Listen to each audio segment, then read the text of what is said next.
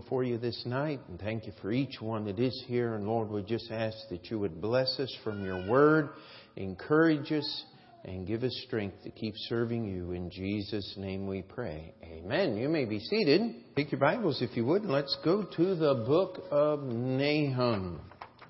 And um, I don't know, it sounds a little loud up here. Uh, if it doesn't sound loud out there, it'll get that way before long, probably. Uh, Nahum, the book of Nahum, that's one of those strange little books, and and Nahum starts out the burden of Nineveh, the book of the vision of Nahum, the Elkoshite. Now, you know, everybody likes to explain things that the Bible doesn't explain. And they have tried to figure out what an Elkoshite is. And I have news for you nobody knows. Uh, there is a city in Nazareth that has a very similar name um, in the area of Nazareth, and some people believe that that's where Nahum come from. Uh, it could be talking about his family. Um, all we know that is that Nahum was a prophet, and the burden that Nahum talked about, gave in his prophecy, was not his burden. Oftentimes, the, the prophets would say the burden of Joel, the burden, and those were uh, primarily sent with messages of woe to the people of Israel. Uh, Nahum was different. He was sent with a message of woe to Nineveh. And he said, the burden of Nineveh. Because Nineveh was going to carry the brunt, the, the prophecies that were here, and it's, again, Nahum's one of the shorter uh, of the prophecies, and uh, three chapters. And uh, Nahum, I mean, Nineveh was destroyed in 612 BC. If you remember, the first time Nebuchadnezzar came to Jerusalem was about 606 BC. And so somewhere before that destruction of Nineveh is more than likely the prophecy of, of Nahum. And uh, Uh, so that's mostly what we know. And, and as I was thinking, I said, why would a Jewish prophet be sent to Nineveh? Well, how many of you remember the first Jewish prophet sent to Nineveh? His name was Jonah. And he walked through the streets of Nineveh and prophesied, in 40 days this city shall be overthrown. And how many remembered what happened? From the king to the donkeys were covered in sackcloth and, and they did not feed the animals. They did not feed themselves. They fasted and they prayed to the God of Israel and he heard them. Most people believe Jonah's prophecy was about 100, 150 years before the destruction uh, of Nineveh, that they literally had a revival and turned from their false gods to the God of Israel.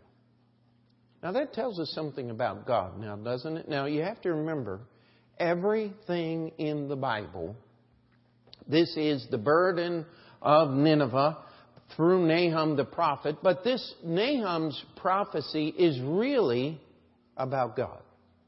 Every book in the Bible, everything that's in your Bible, it has specific subjects that God addresses, but it's all about God. God is teaching us about Himself. And as we look at the days of Nahum and what was going on, this possibly could have been during the imprisonment of Manasseh. Remember, Manasseh reigned uh, 55 years, I believe it was, or 52 years, and he was uh, imprisoned by the king of Assyria, and he prayed to God in the prison, and God heard and released him and sent him back to Jerusalem. And He was the only king that ever went into captivity and came back. That was Manasseh. And so chances are, maybe Manasseh was in prison and heard the prophecies of Nahum. I mean, this, this was sent to Nineveh there.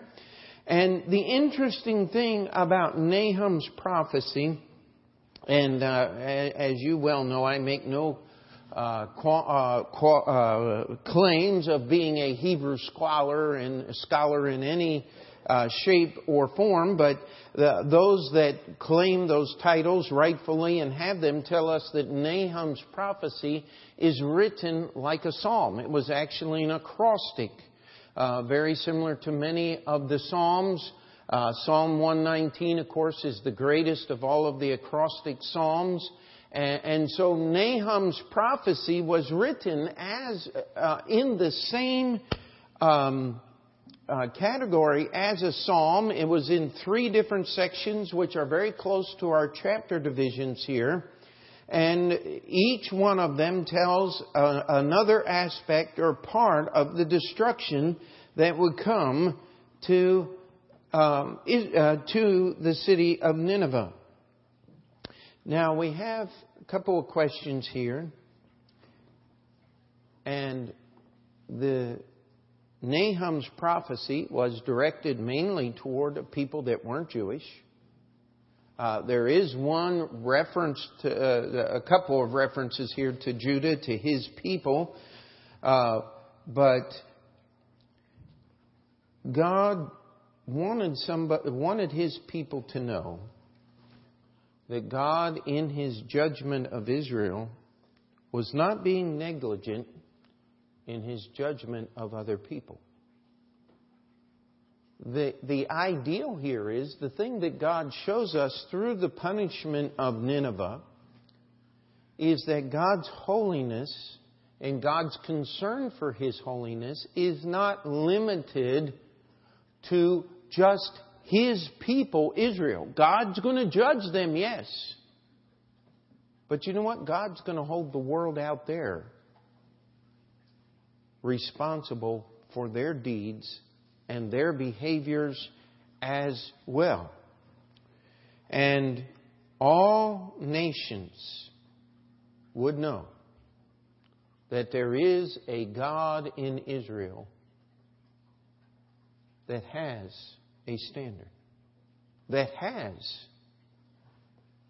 that will deal not only with his people. See, they lived in a time of many gods, and gods were quote unquote regional. Do you remember the Philistines when they were attacking David the first time? They, they said, We fought them in the mountains and we lost. Now we'll fight them in the valleys and we'll win.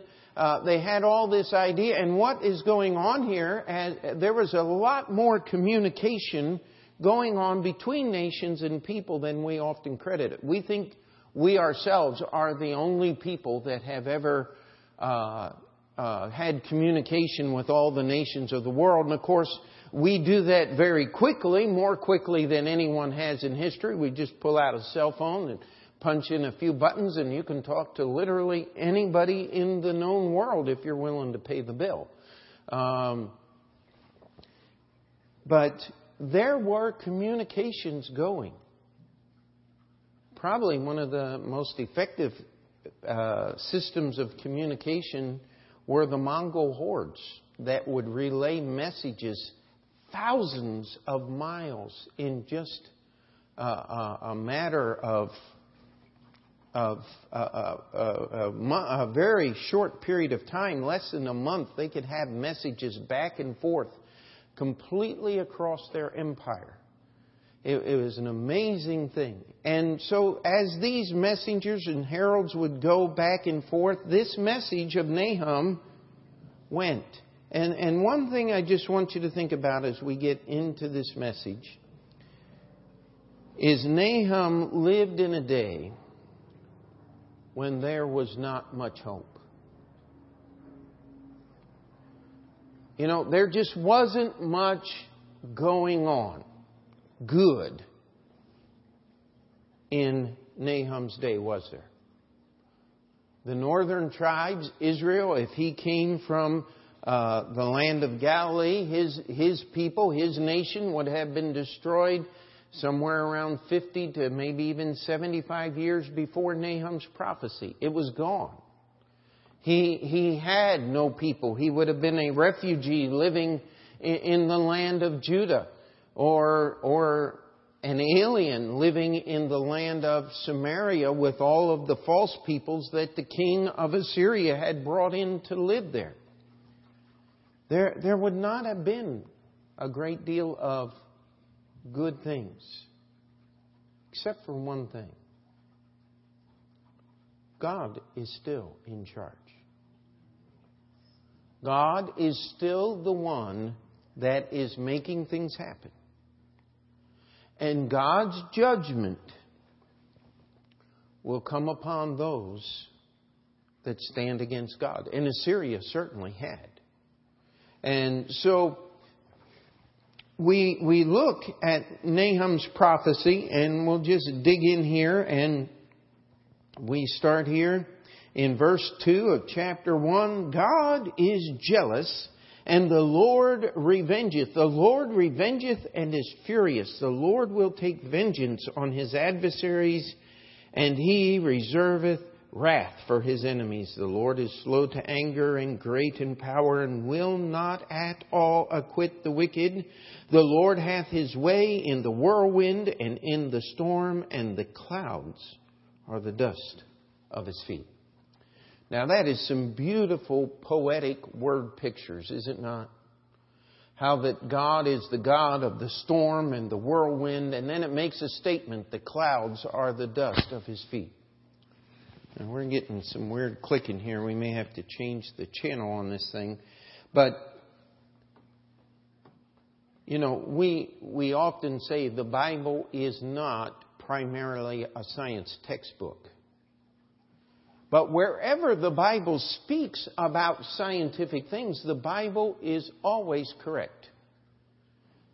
Now, how many know what the ingredients of a cloud is? What makes a cloud? How about water vapor? Do we need water vapor for a cloud? Yeah, I, I, even heard a story of a church building that had one of those really tall peaked roofs. And the moisture would evaporate and actually form little clouds in the ceiling of the church. And sometimes those clouds would uh, condense and rain inside the building. Uh, it was really a funny little story, and it was an old building. had the The inside was like almost ten stories tall, and it was. Uh, but you have to have water vapor to have clouds. Who knows what the other ingredient of clouds are, is? It's in the book of Nahum. Dust. That is exactly correct. Without dust, you have no clouds. The water vapor has to form around something, and it forms around minute particles of dust. And so the Bible says something that is absolutely scientifically correct, and we can learn from it but also you get the picture. Now, I want you to take the picture. How many of you have seen big, billowing clouds? I mean, that go just thousands of feet up into the sky. That's the dust of God's feet. Do you get the picture? Clouds 10,000 feet high don't even make it past the first layer of the soles of God's shoes, if we were to put that in modern day, tech, uh, modern day speech. The clouds are the dust of his feet.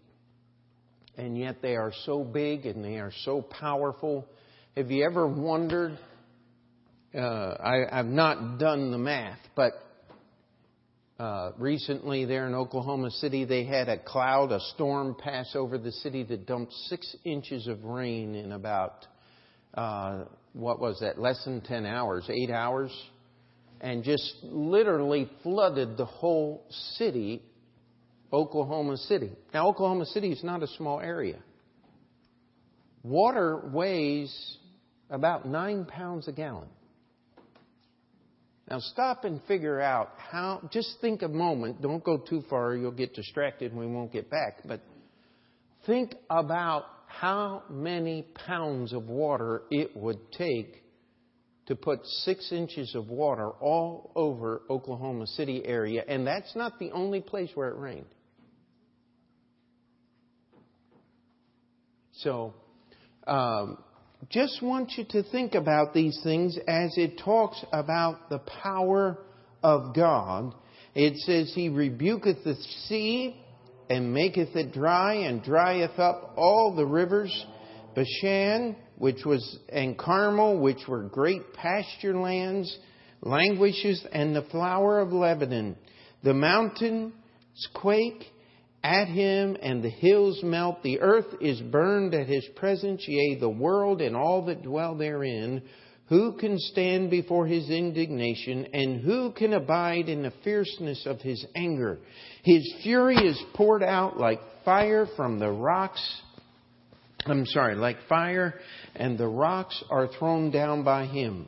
The Lord is good, a stronghold in the day of trouble and he knoweth them that trust in him. And here's another theme that we've seen all the way through the minor prophets. Uh, Brother Zach, let's just turn this thing off and.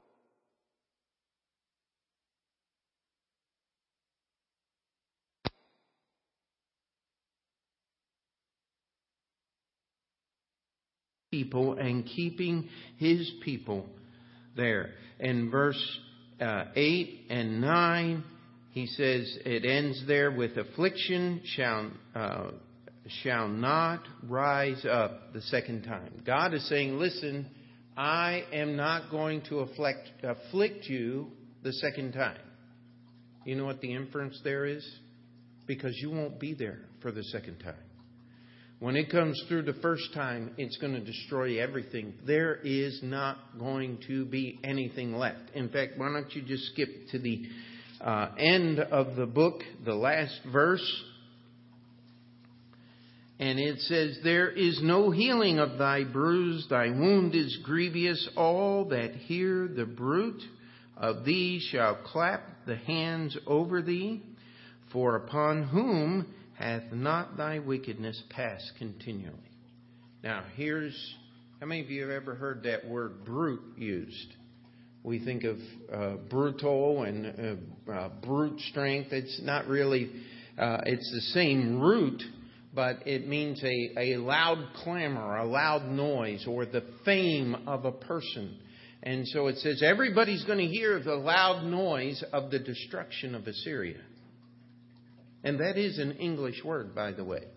And uh, the uh, there is not going to be any healing, and it says that the other people of the world are going to clap their hands over thee. You know what? There was not a nation that in in that part of the world that the Assyrians had not exercised their violence, their tyranny, uh, their terror, uh, their destruction.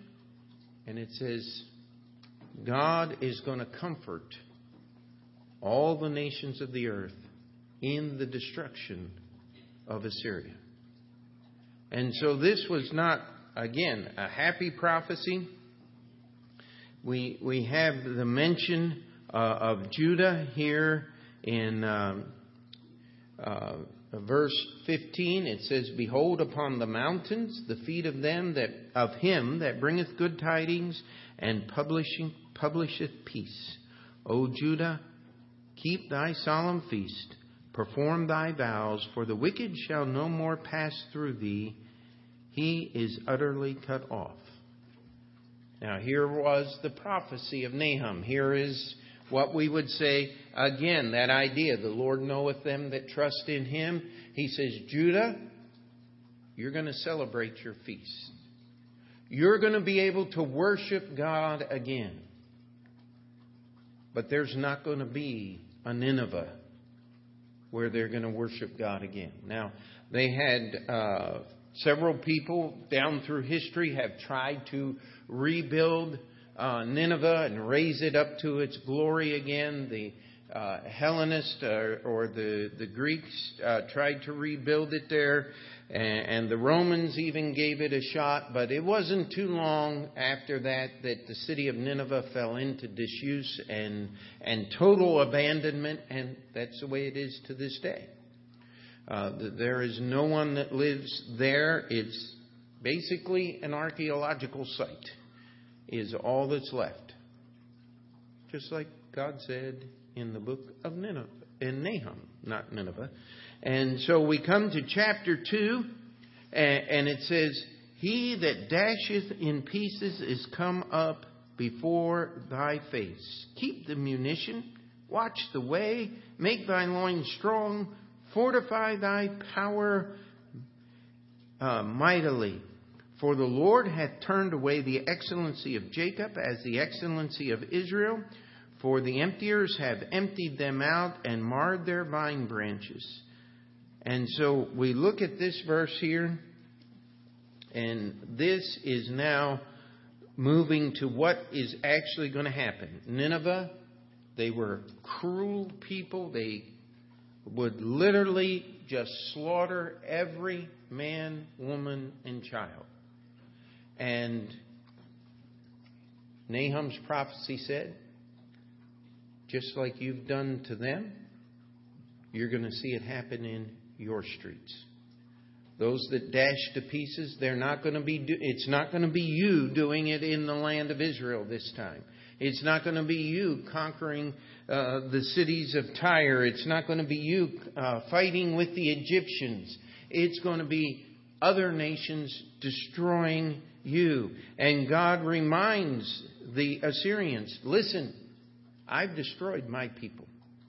There's nothing left in the land of Israel. The people were removed out of the land, the ten tribes.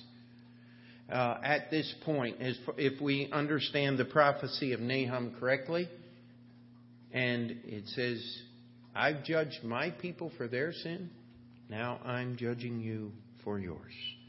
And we uh, look here down to, to verse we can just go through here. It says, The shield of his mighty men is made red. The valiant men are in scarlet. The chariots shall be with flaming torches in the day of his preparation. And the fir tree shall be terribly shaken. Uh, look at verse 5. He shall recount his worthies. They shall stumble in their walk. They shall make haste to the wall thereof, and the defense shall be prepared. The gates of the rivers shall be open, and the palace shall be dissolved. And Huzzab shall be led away captive. She shall be brought up, and her maids shall lead her as with the voice of doves, tabering upon their breasts. But Nineveh is of old like a pool of water Yet they shall flee away. Stand, stand, shall they cry, but none shall look back. Nahum is almost taunting at this point. He's saying, Listen, you prepare yourself. Get your best captains. Get the men of renown. Get everything prepared. You're going to fight the battle. You are going to be strong. All of your strength is going to be on display and I'm going to turn it to nothing. And the uh, word Huzzab there, as far as we can tell, uh, I mean, we know what it means. It, it's a Hebrew word. It means to make a stand, uh, to stand in defense. And uh, as Assyria has stood, as they have defended themselves and destroyed other people, so those that made the stand were going to be led away captive and, and destroyed. We come down here to chapter 3, and it says, Woe to the bloody city. It is full of lies and robbery. The, the prey departeth not. Um, anytime you see the word woe in your Bible, you better take notice. God does not use that word lightly. When he says woe, uh, he's not talking about slow down. That's W O A H. He is talking about great grief and sorrow and suffering and destruction. And he has pronounced that against the city of Nineveh, and God kept his word. And here is one of the reasons why he, he pronounced such destruction is they never stopped the oppression. Isn't it amazing how the oppressors, how those that have control, how those that uh, take advantage and destroy other people for their own good, they, they hold on to that to the last. I mean, you can look at it all through history. Uh, if you want to study the American Civil War, study the attitude of many of those that had and held the power over other men and owned slaves. And read some of don't uh, necessarily read everything. Jefferson davis was by the time he wrote his memoirs was truly a deranged and mad insane man. But they would not let go until their dead hands were pried off of the weapons of control and that's where the city of Nineveh is. And God says, listen, you just keep it up. I'm coming. And you know, I don't know about you, but there's a little hope in that. As we see our society, as we see our world just downward spiral, spiral and, and, and those that take advantage of other people and and, and try to uh, destroy and oppress. And there's so many ways they do it. I mean, you'll hear our mayor talk about this thing called income equality. That ought to put fear in your heart. Uh, there is only one way you can have income equality, and that's take everything away from everybody. Then we'll all be equal. It's the only way you can do it. If you took all of the quote unquote rich people and took every penny of every asset, turned it into the cash, our government couldn't run for a month. It's got to have the, the little guy, it's got to have our taxes and our income to do that kind of stuff. Listen, it, it's a scary world. But you need to know something. God's still in charge. And the oppressor is going to be oppressing until the day the judgment falls. How many times does that come up? Uh, they were marrying and giving marriage until the day the, uh, the flood came and took them away. They were buying and selling in the cities of Sodom and Gomorrah until Lot left the cities under the direction of the angels and fire rained down upon them. God tells us when Jesus comes back, that it is going to be uh, like a twinkling of an eye, that there's going to be people buying and selling and giving in marriage. He says, Will he find faith on the earth when he comes? Well, that's the challenge for you and I. To remember that God's going to take care of all these big and great things. He just wants you and I to be faithful. He wants you and I to just believe in Him. And we're going to see all of these things happen. And the, the Bible tells us that there's going to be no, no end to the dead in the city of Nineveh, that they were going to be tripping and stumbling over the dead. And, and that's in verses 2 and 3. Verse 5 says, Behold, I am against thee, saith the Lord of hosts. We come down here to verse 6 And I will cast abominable filth upon thee, and make thee vile, and will set thee as a gazing stock. And we come down here, and it says that, uh, verse 7 And it shall come to pass that all they that look upon thee shall flee from thee, and say, Nineveh is laid waste. Who will bemoan her? Whence shall I seek comforters for thee. It says that the end of Nineveh is going to be so horrible that nobody's even going to attend the quote unquote funeral. There's not going to be anybody standing around mourning for Nineveh. And just like there were no one standing around mourning for the end of Nazi Germany, uh, it just wasn't there. God brought them down, and He brought them down wonderfully. And we come down here, uh, and these last verses again, it says she's going to go into captivity, verse 10. It says, verse 12, All thy strongholds shall be like fig trees with the first ripe figs. If they be shaken, they shall fall into the mouth of the eater. Behold, thy people in the midst of thee are women. The gates of thy land shall be set wide open unto thy enemies, and fire shall devour thy bars.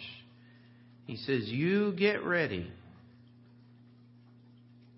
But there is no healing. And there's going to be rejoicing. And yet, with all of this, the people of Nineveh gave absolutely no heed to the prophet of God. And so we read Nahum, it is a sad and sordid tale. It is a tale of woe. It is a tale of God's judgment. And yet, even in God's judgment, we have these little bits. God is going to preserve his people. He is going to be complete in his judgment. And God is going to take care of things. You know, we sometimes, as Christians, and, and especially as Americans, we, we are taught and we try to uh, uh, make our government is, is our government. Uh, I saw a bumper sticker a while back that says, Don't yell at me, I didn't vote for him. Uh, but the simple truth is, we are all part of the American people. We, we determine our own government. And we think we can fix things. We think we can fix everything. Well, I, I have found one thing to be true. If you can take it apart, you can usually put it back together again. Do you get where I'm going with that? I can take an engine apart. All you have to do is get out the proper tools and the wrenches and, and, and lifts and all of those things, and you can take any engine apart. But you can't take a nation apart. You can't take a society apart. You can't take a mindset apart. But you can make sure yours is in good repair. Does that make sense? You see, Nahum's time was a time of no hope. And there have been times when, when I just see what's going on in, in our Congress and in our Supreme Court, you just want to throw up your hands and say, What what is the use? Well, let me tell you what the use is. God is still holy. God is still on his throne. God still protects those that trust in him. And God's judgment is against all that do evil, even those that name his name.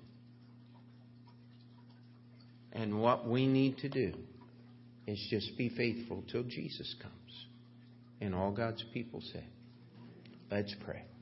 Dear Heavenly Father, we thank you for Nahum and his prophecy. Lord, we thank you that you are holy and you are in control and you are the one that works these things. And Lord, we're thankful that we, as your people, as your church, do not have to be trying to steer the ship of state. But Lord, help us to be faithful with the direction of our own lives and our own hearts. And that we would keep ourselves grounded in your word and in your truth, even in these last and troublous days in which we live. Lord, let not one of us give up hope because your word is always true. And Lord, let us be faithful till you come for us. In Jesus' name we pray. And before we finish that prayer, we'll just keep our heads bowed, the piano play. If you need to just slip out.